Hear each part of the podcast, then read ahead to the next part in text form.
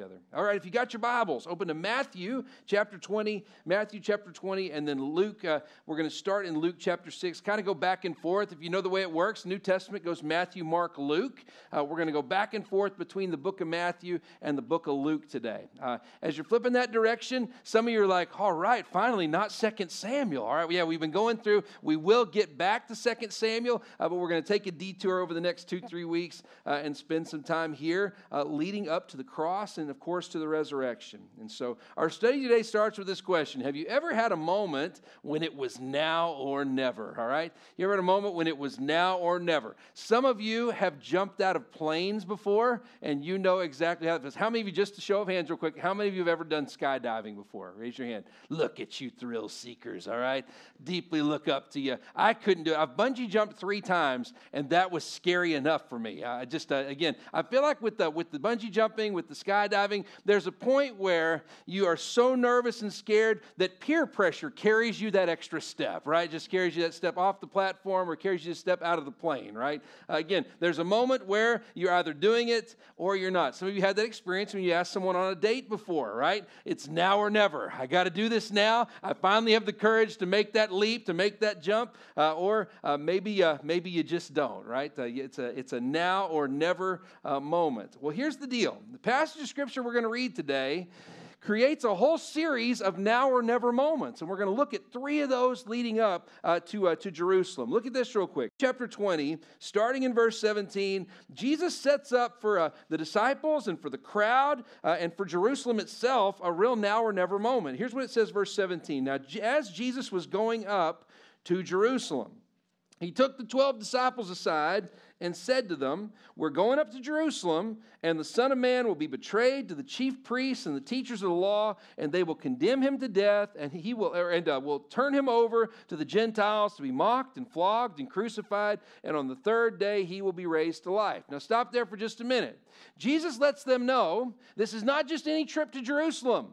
This is the trip to Jerusalem. This is the one that they've been building towards for three years, and honestly, that all of eternity has been building to. All of human history at this point has been building to this specific trip to Jerusalem. And I love it because we find out later from the disciples, Jesus tells them exactly what's going to happen, and they have no clue what he's talking about.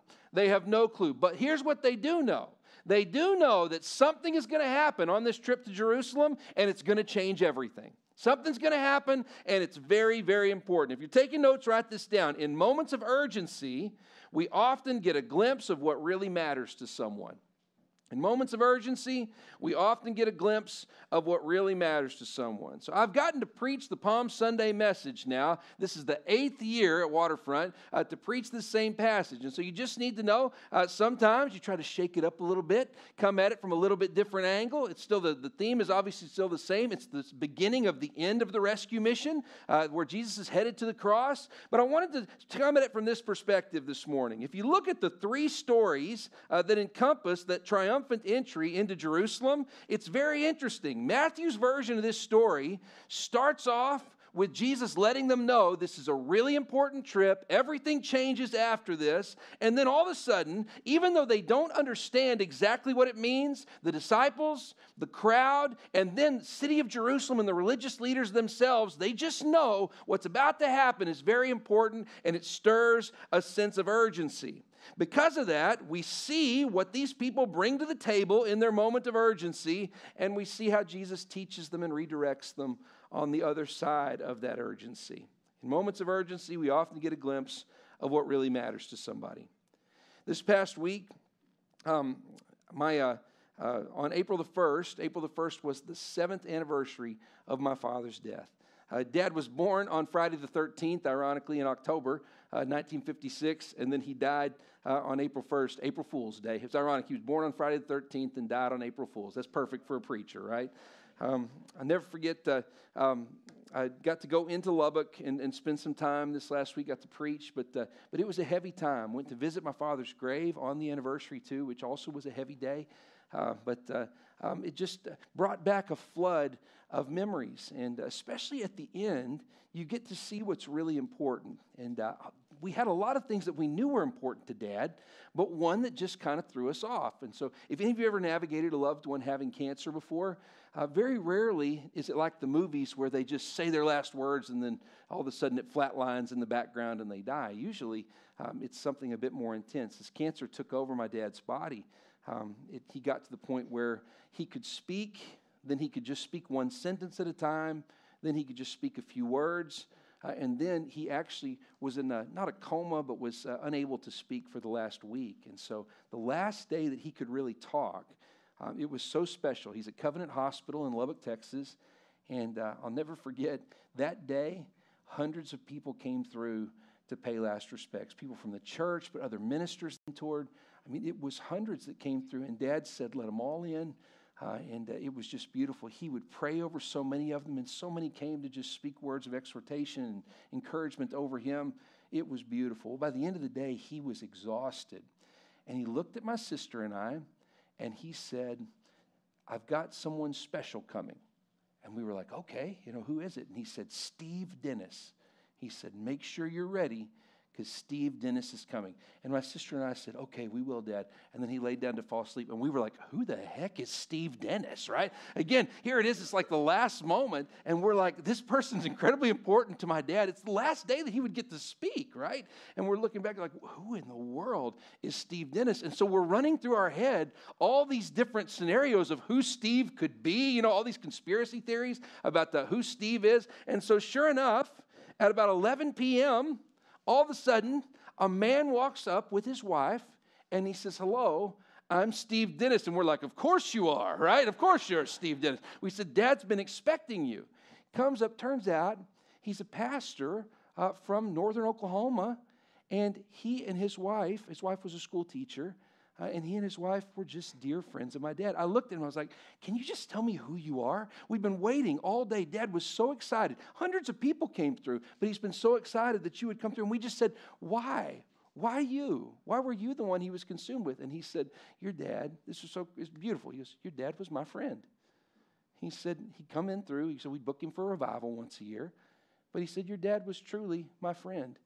And then he told the most beautiful story his wife told the story about how dad and her husband, Steve, who's still a pastor in northern Oklahoma, that they had gotten a paper spider and that they had made this little paper spider, took it up to the school, and were playing pranks on the teachers at the high school. And I mean, it was just like just this normal, beautiful story. And then he said, You know, we drove all the way from Tulsa today so that we could say goodbye to your dad. They stayed 15 minutes got back in the car at around midnight, drove back to Tulsa so that she could teach the next morning. It was just beautiful. I couldn't believe it. She would end up getting ALS, and she passed away this year. Denver and I were speaking at an event in Oklahoma, and when we heard that she had ALS, we made the drive over to go and to see her just a few weeks before she passed away. And she said, I can't believe you came. We said, You can't believe we came. Are you kidding? You made that drive for dad. It was important for us to get to make that same drive for you. In a moment of urgency, you get to see what was really important. I knew that faith was important to my dad. It was a beautiful thing to get to see that normal, regular friendship was also something that he deeply valued. With Jesus, it's a moment of urgency. It's a moment where, again, they know change is coming. And we get to watch and see, like Jesus said, what's in a person comes out of a person. We get to see what was in a few of these people around him, and he redirects them. If you're taking notes today, our big million dollar question how does Jesus redefine a disciple's pursuit of influence? How does Jesus redefine a disciple's pursuit of influence? Where we are here in DC, it's a really cool passage to read from this perspective because a lot of us are in this city because you desire to be influential. DC is not better than other places. I just like to tell people it's just closer to the mouthpiece of the megaphone. What happens here is very similar to what happens in other parts of the world. It's just louder. It just gets broadcasted uh, all across the world in many cases. And so here we have a situation where people are desiring to change the world, they're desiring to be around a work of Almighty God, and we get to see Jesus just tweak and redirect their mindset just a little bit. How does Jesus redefine a disciple's pursuit of influence? Now let's look at verse 20, Matthew chapter 20, verse 20, and we get the story of a mother's request here. Verse 20, it says, Then the mother of Zebedee's sons came to Jesus with her sons, and kneeling down asked a favor of him. Stop right there for just a minute. The story of Jesus heading towards Jerusalem on this last trip when they realize it's a moment of urgency, when they realize there's going to be a before and an after on this trip, all of a sudden the sons of Zebedee, who by the way are James and John, two of the major heroes of the faith, much of our theology that we take from either the Apostle Paul or from the Apostle John, he's one of the sons of Zebedee. And James, the other one, James is the first apostle to be martyred. Stephen's the first Christian martyr, but of the 12, Judas takes his own life, but James is the one who's the first apostle to be martyred. Their mother shows up, and it says she kneels down with her sons and asks him for a favor. They think that when Jesus marches on Jerusalem, he's going to establish himself as the new king of Israel, overthrow the Roman government, overthrow the religious leaders, and then he's going to establish a new government. So, what do they do? In that moment of urgency, they fall down and say, Oh, King Jesus, how beautiful your majesty. Um, I've got a request for you. And Jesus is like, Oh, no. Look at what he says here, verse 21. What do you want? Jesus asked. I mean, it reads just the way it's supposed to. They're kneeling down. These are people that have walked with him for three years. And Jesus goes, Oh, no, what do you want? Ready? She said, Grant that one of these two sons of mine may sit at your right and the other at your left in your kingdom. You don't know what you're asking, Jesus said to them. Can you drink from the cup that I'm going to drink from? We can, they said. Now stop right there for just a minute. You got to read this the way that it uh, the way that it's uh, the way that it's spoken here. Jesus looks at them and goes, "I just told you I was going to be betrayed into the hands of men, crucified, and then resurrected on the third day. Can you really go through this process with me?" And they're like, "Yeah. If it means I can sit in that seat of honor, if it means that I can sit one of us at your right hand, one at your left, it'll be King Jesus and the Zebedee family right over here, and we're going to rule this sucker. We're going to rule this world." Look at what Jesus says, verse 23. Jesus says to them, uh, You will indeed drink from my cup, but to sit at my right or my left, that's not for me to grant.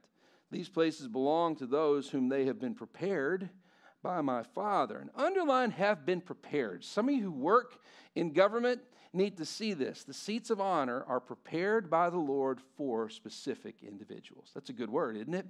It's not something you earn, it's not something you fight your way into he says very specifically, they've been prepared by my Father for someone very specific. Verse 24 When the other ten heard this, they were indignant with the two brothers. You got to love it because Zebedee basically was like, you ever had somebody call shotgun before? All right. They basically wanted to call shotgun to sit in the front seat. And did you ever have this kid that called shotgun eternity? Did you ever have that before? That was the friend in high school that wanted shotgun all throughout high school. And so they would go shotgun eternity. Ha ha, got it. Now I've got it forever. That's basically what these guys had tried to do here. They tried to call for the front seat for eternity. And the other 10 hear about it and they're like, dude, you're cheating. This is not fair. Look at what Jesus does. He completely redirects corrects it.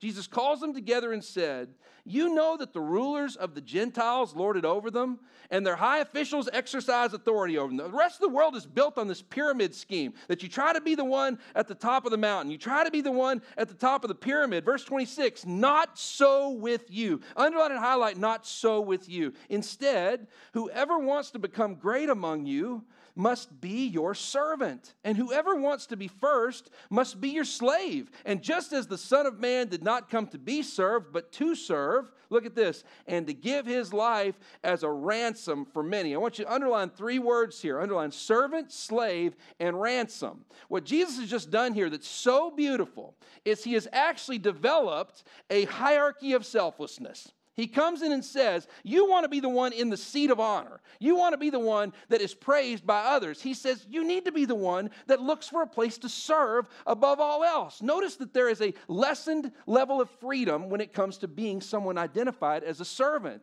He then comes in and says, And if you want to be greater than that, you want to be a slave, someone who has even less freedom. And then he comes back and says, But if you're going to follow me, I am giving my life as a ransom for many. Servant has less freedom, slave has even less, and ransom. You ever thought about a ransom? the ransom itself is the one group in the kidnapping process that ends up getting absolutely nothing in return. The kidnappers get the ransom. The people who've had someone kidnapped receive that family member back. And then the ransom, the ransom is just in complete submission in the entire situation. Catch what Jesus is saying there selfless submission to God. That's where the glory of the Father comes from. That's where blessing truly comes from. If you're taking notes, how does Jesus redefine a disciple's pursuit of influence? Number one, choose selfless service over pursuing honor. Choose selfless service over pursuing honor. You ever played musical chairs before? Musical chairs is a fun and satisfying game because there are a whole bunch of people and one less seat, right? So you fight to be the one to sit in that spot. Have you ever won musical chairs before? It's thrilling because you were the one that at the end of the deal is sitting in the one seat that's possible while everyone else is looking on at you in your glory. There's some of you in this city, and that is your desire. That whatever field it is that you're in, that you would be the one at the end of the day that has fought off all the others, and you're the one gloriously sitting in that seat, sitting in that chair. What we learn from Jesus is those seats of honor, when it comes to eternity, those seats have been prepared by the Father for specific individuals. That doesn't mean that you don't do things with excellence, it doesn't mean that you don't work with all your heart. Scripture speaks to that. But if the goal is to be the one sitting in that seat and not to live for Christ in all things, then at the end of the day, you end up with a very empty existence, and you're just one brutal musical chairs player away from being the one staring on the outside looking in. I've told you the long version of the story before, I'll tell you the short version. I was the type of person, I just always wanted to be married, okay? From the time I was a kid, I mean, I, am just telling you, even the way I dated, I didn't do a lot of casual dating. I was the weirdo that just always wanted to get married. My parents met when my mom was 14 and in the ninth grade, and my dad was 16 and a sophomore. And so they met early my mom was my dad's very first girlfriend, and so that just doesn't happen, you know? But for them, it did, and that was the modeled relationship that I always saw. And so, because of that, I always kind of went into relationships wanting to be married. I've said this before too there's two types of people in dating there's pioneers, right? And then there's settlers. Homesteader might be a better word because you don't want to settle in marriage, all right? Uh, but, uh, but homesteaders, right? People that are, that are courageous and, and adventurous, and then you've got others that you want to settle down, right? You want to you want to homestead. That always been something placed in my heart. But I dated someone for three and a half years. We were not supposed to be married. And I did learn the difference, I guess, between being a settler and a homesteader in that regard. She had things she needed to do, she was called to do. I had things I was called to do, but I longed to be in a relationship. You ever had that feeling before? I longed to be in a relationship, and not just any relationship, I longed to be in a forever relationship. But I needed to learn how to not just be alone, but how to put Christ on the throne as my main focus. And I really did get to a point where I feel like this with all my heart that He could have left me single for the rest of my life, and I would have been happy serving Him. It came to a head. I'd been single for about a year and a half, and I'll never forget, um, I had just worked at a camp uh, in New York State and uh, it's right at the crossroads of New York, New Jersey, and Pennsylvania. Montague, New Jersey is the closest township. Milford, Pennsylvania was the largest you know, city uh, in that area. Uh, worked for a, a, group called Trailblazers uh, while I was up there. Had a wonderful experience that summer, uh, but was flying back to Texas, and I had to take the bus up to the airport in LaGuardia in New York City, uh, and LaGuardia was under construction. Shocker that LaGuardia was under construction. It's under construction constantly. Anyway, this particular year, Again, I desired to be in a relationship, but I had truly given my heart completely to God. And I was trying to live by the passage that we studied today. I was trying to live a life of service, serving and, and putting, uh, putting Christ as my main focus. Well, I'll never forget, get to the airport at LaGuardia, and they had torn up the terminal that I was flying out of. I was flying to Dallas, but they were doing a, a, a an indirect flight to Wisconsin, of all places, and then flying us to Dallas uh, after that because of some weather that was happening. Well, anyway, I'm sitting at the airport in a seat, and then all of a sudden a flight dismisses, and it went from where the seats were uh, where the seats were plenty to all of a sudden there were people literally sitting on the floor in every direction. Well, next to me, I'm in my Oklahoma State University sweatshirt, and next uh, was a young woman, my same age, in a Princeton sweatshirt, all right? Now, just for the record, I thought, man, maybe I can date up here. You know what I mean? Anyway, I'm just not trashing my degree, all right? I'm just saying she was in the Princeton shirt next to me. And so I look over and try to kind of get her attention. And for her, she's got a chemistry book. She just stared at that chemistry book and did not look up. I took the hint, all right, that the Oklahoma State was not going to get to hang out with Princeton that day, all right? And uh, I remember just going, okay, no big deal. I pull out my Bible, it's who I am, wasn't showy or anything. Just pull out my Bible and I start to read it. Well, as the area starts to fill, I mean, people all over the floors. There's nowhere to go because there are flight delays because of the weather. Nobody can get out or go anywhere. And so the, all of a sudden, the seat that we're in has become pretty prime real estate. She's next to me, I'm here on the side. A woman who's in her late 70s, early 80s comes around the corner and she's carrying a whole bunch of bags. She didn't want to check anything. And she trips in the middle of the group, and the bags spill all over the floor. Well, again, nobody moves, especially in the chairs. Nobody moves because don't know how long it's going to be until they start boarding the flights. But again, service. There's a moment to selflessly serve. So I hop up, set my stuff down off to the side, and I said, Ma'am, do you need help? And she goes, I just, there's so many people. I said, Well, let me help you. I take the bags and I go, You can have my seat over here on the side. Walk her over, sit her down in the seat. And she goes, Oh, young man, I think she called me her guardian angel. You're my guardian angel. I set the little bags off to the side, grab my Bible, and I go and sit on the floor. And I can feel the group. You know, you can feel the group turning to watch. I can just feel the group watching at that point. Well, a few minutes pass. They call for the woman's flight. And when they do, I said, Ma'am, can I carry your bags over there to the gate? She goes, Oh, that would be wonderful. I sure would appreciate it. So I grab her bags, carry them over to the side. They let her board the plane first. And then the seat is open again. Walk her over there. She says, Thank you. I walk back over, sit down at the seat, and most of the group moves over to go and get on that flight that had just boarded. I open my Bible and start to read again, and then all of a sudden I feel two Princeton eyes staring at me in the side of the head. I stop and check the eyebrows a little bit. and then I turn. She goes, I saw what you did there. She goes, That was really nice. And I think my line was, I do a lot of nice things. I mean, whatever it was, right? we start having a conversation. We talk. When they call for our flight, flight attendant calls my name. I walk over. Flight attendant says, Hey, we all saw what you did. How did two first class tickets for you and that girl from Princeton sound? they seat us in first class next to each other, and I got her email address at the end. Hallelujah. There it is. No, I'm just kidding. All right. I never sent her a message. It's another story for another day because the Lord had Autumn, my wife of now 17 years, uh, waiting just after that. I tell you that story to say this. Okay, listen.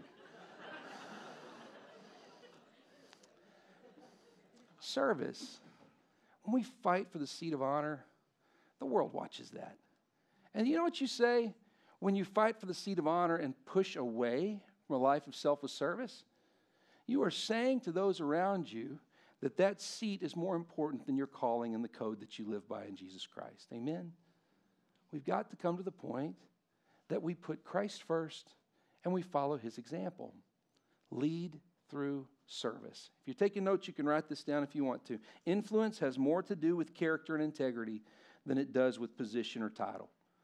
Influence has more to do with character integrity than it does with position or title. And you would say, but Zack, that's easy for you to say. You're married to the love of your life for 17 years. That's easy for you to say. Uh, it seems like the Lord has blessed you. Absolutely. But you got to know that mindset, that mindset is definitely deeply important. Look at Luke chapter 6. Save your spot in Matthew, but flip over to Luke chapter 6, verse 38.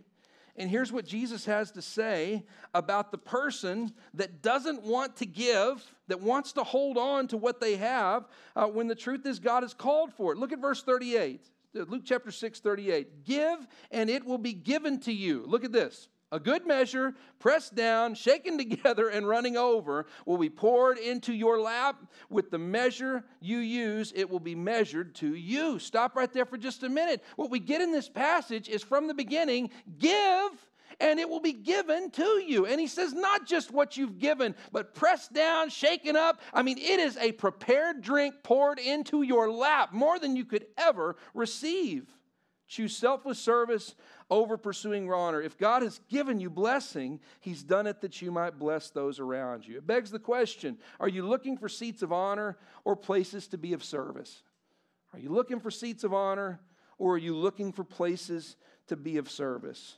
I can tell you firsthand, I had desires that the Holy Spirit had placed into my heart, and I believe that being married is one of those. He had placed that desire, not just to be with someone, but I truly believe the delight, or that the, that the desire God had placed in my heart was to be married and to have a family. But I had to submit to His Lordship before He could send me my forever relationship.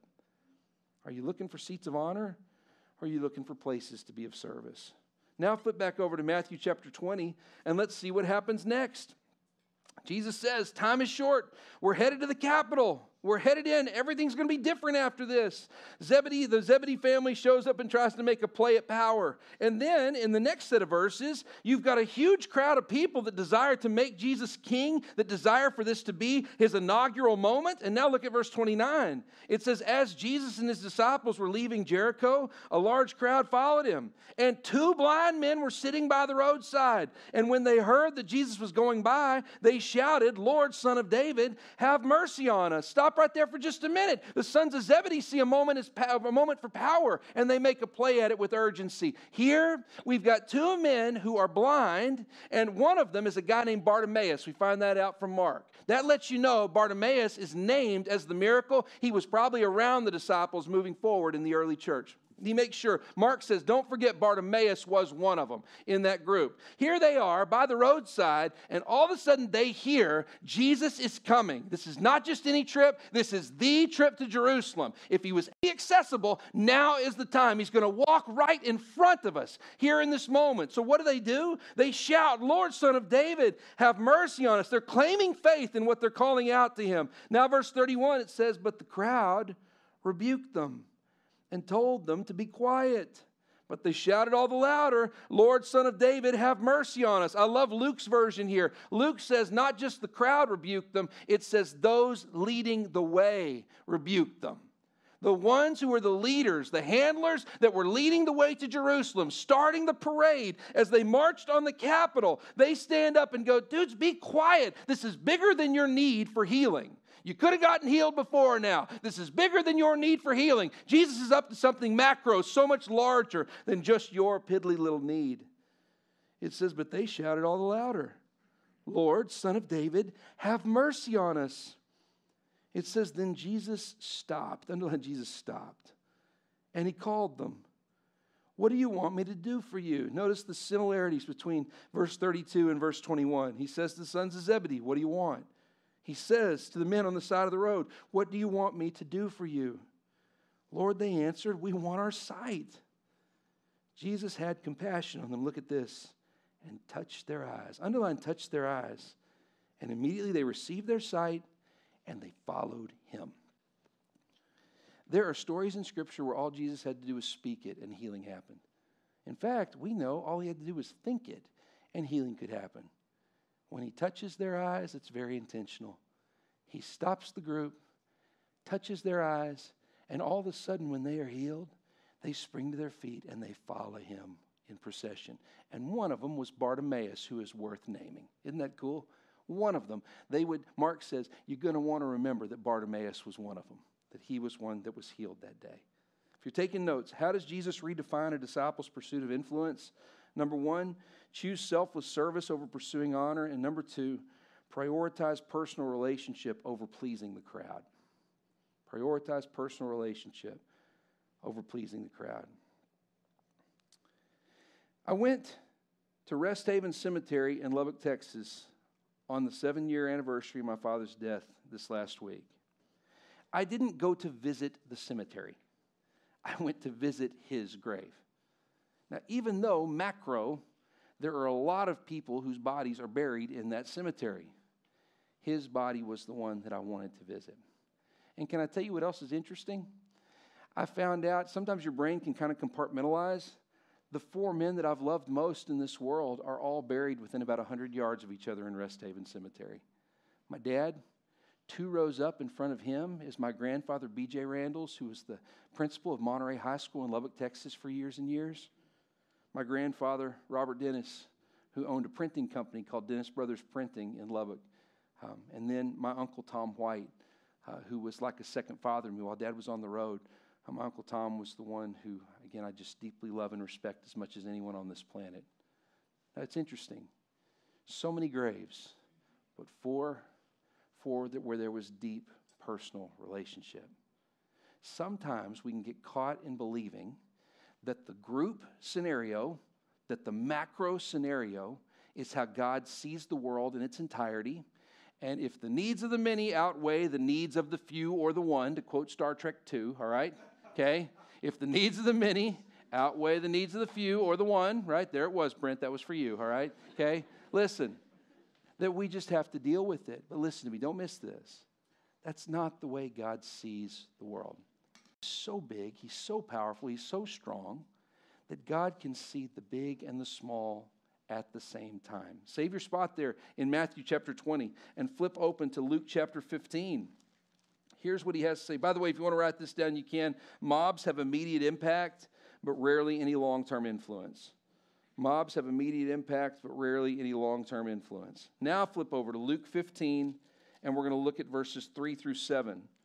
In this beautiful passage, Jesus talks about leaving the 99 to go after the one. But read through this powerful passage. It says, verse 3 Then Jesus told the, told the disciples this parable Suppose one of you has a hundred sheep and loses one of them. Does he not leave the 99 in the open country and go after the lost sheep until he finds it? And when he does find it, he joyfully puts it on his shoulders and goes home. And then he calls his friends and neighbors together and says, Rejoice with me, I have found my lost sheep. In the same way, I tell you, there will be more rejoicing in heaven over one sinner who repents than over 99 righteous persons who do not need to repent. Stop there for just a minute. The picture in this passage that Jesus teaches so beautifully uh, in what we just read in Matthew is that the view of Almighty God is not, woo, crossed a billion Christians this year on planet Earth. Woo, let's hold a party and celebration that we crossed the one billion mark. No, when does the party happen? When one sinner is brought to repentance. That's when the heavens rejoice. It's not, bro, I got 99 sheep. Can you believe that? No. He says, bro, man,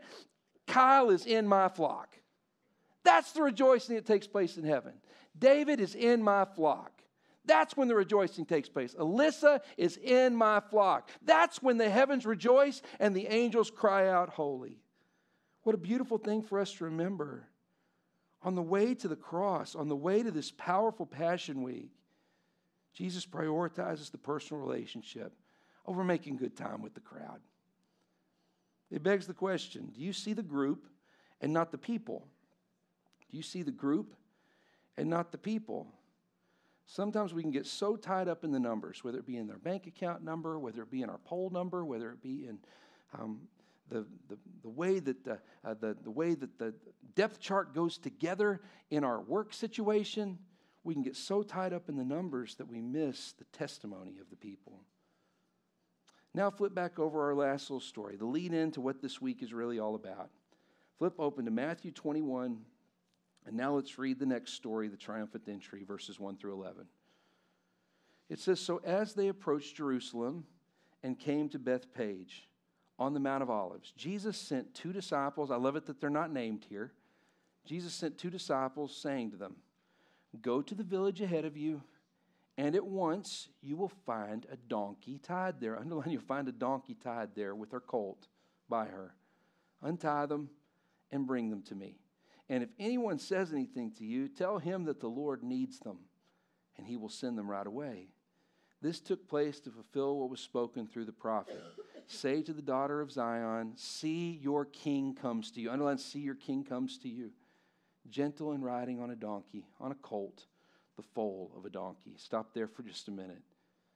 You see, in the moment of urgency, Jesus marching on the capital, thousands of people with him that he's picked up from village to village as he's headed to Jerusalem.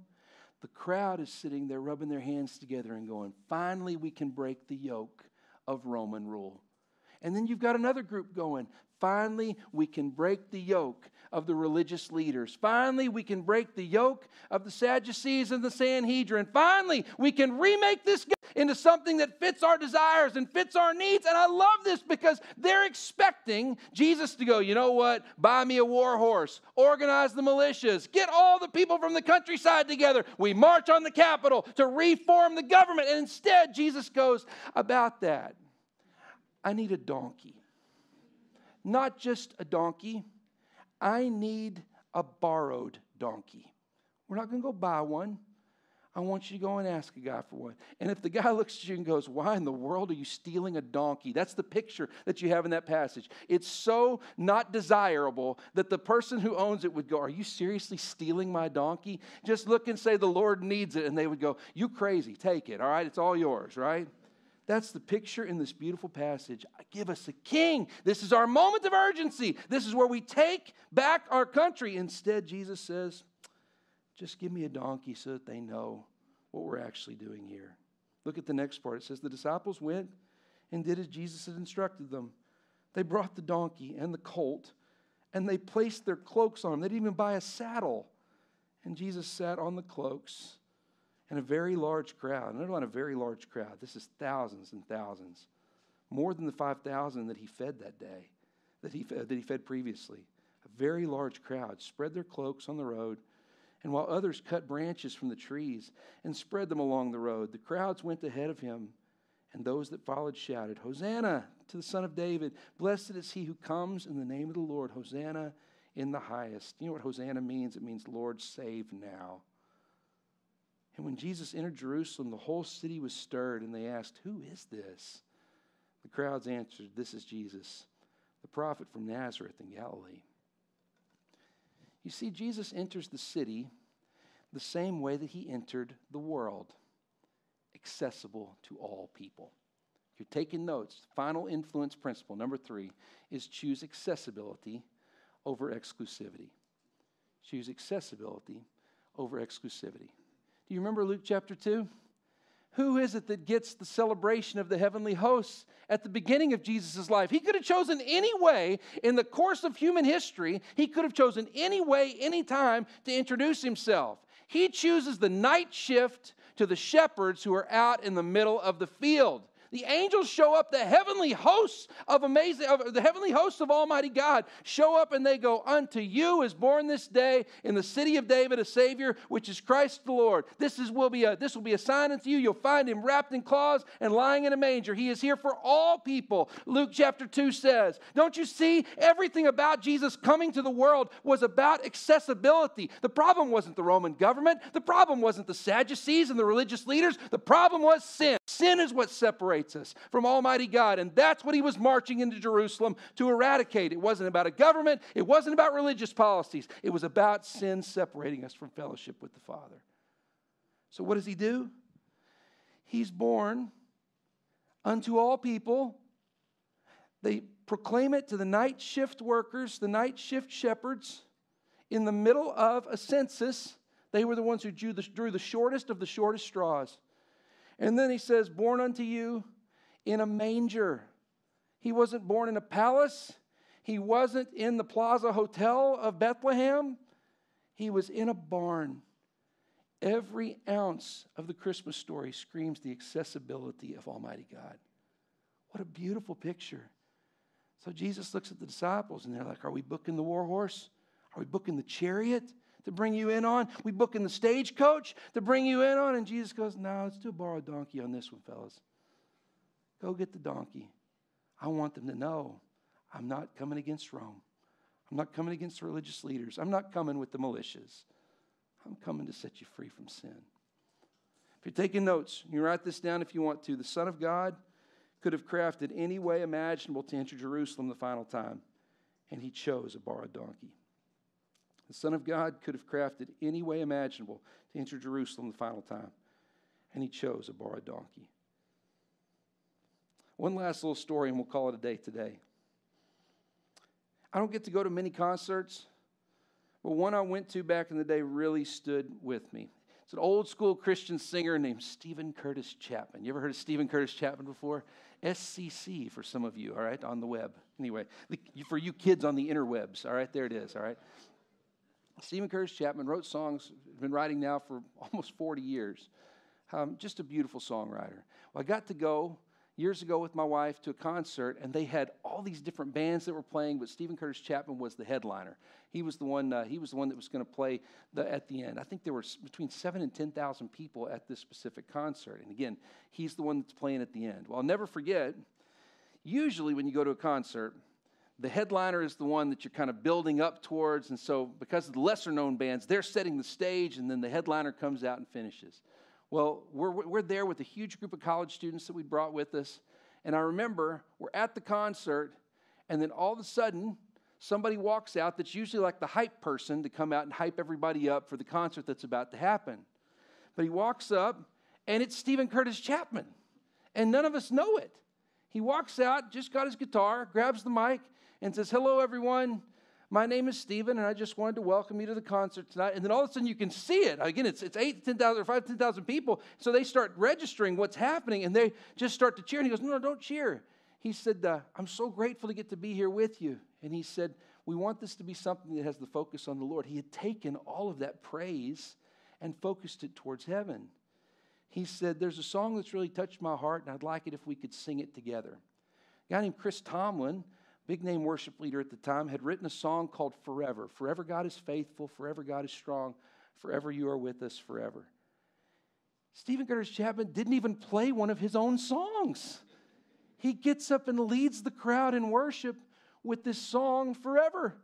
And then it's no band, it's just him by himself with his guitar, like the worship that you'd experience at Fellowship for Christian Athletes or that we had at our college ministry. We couldn't even afford a band to be there. And I'm telling you, it was just this beautiful, amazing moment. And then he goes, All right, I'll see you guys in about an hour and a half. This has been great. Prayed over the crowd and then walked off the stage. I mean, they didn't even know if they should clap. It was just such a beautiful, holy moment that had taken place. Been to so many concerts. That sticks out at me as the way that it was introduced because it was so gentle, it was so accessible, and the focus was in the right place. Last little question for you Are you living for something that almost certainly results in extreme isolation? Are you living for something that almost certainly results in extreme isolation? If you are the person trying to be the last one in the chair in the DC game of musical chairs, you need to know it's not a bad thing to try to live a life of excellence and to pursue your relationship with God with all your heart, soul, mind, and strength. But if the goal is to be the one in the chair, it's a pretty lonely place when you finally are the only one left in the chair. Hadn't you figured that out yet? When you live your life for exclusivity, your friend groups get smaller and smaller and smaller your freedom gets smaller and smaller and smaller. And then before you know it, you may be the one sitting in the chair who's the big shot making the decision. But it's a very, very lonely place to be. The Christ like example is not that you shun those positions, but you don't live for them. Is that a good word? You don't shun those positions or those opportunities, but you don't live for them. You live for Christ. You pursue relationship with Him above all else. And when we do that, we follow his example. Thanks for listening today. Happy Palm Sunday, all right? So here's what we're going to do we're going to bow our heads for prayer, analyze in our heart if the Spirit is speaking to us today, and then we'll make some decisions. Are you ready? If you'll bow your heads for prayer.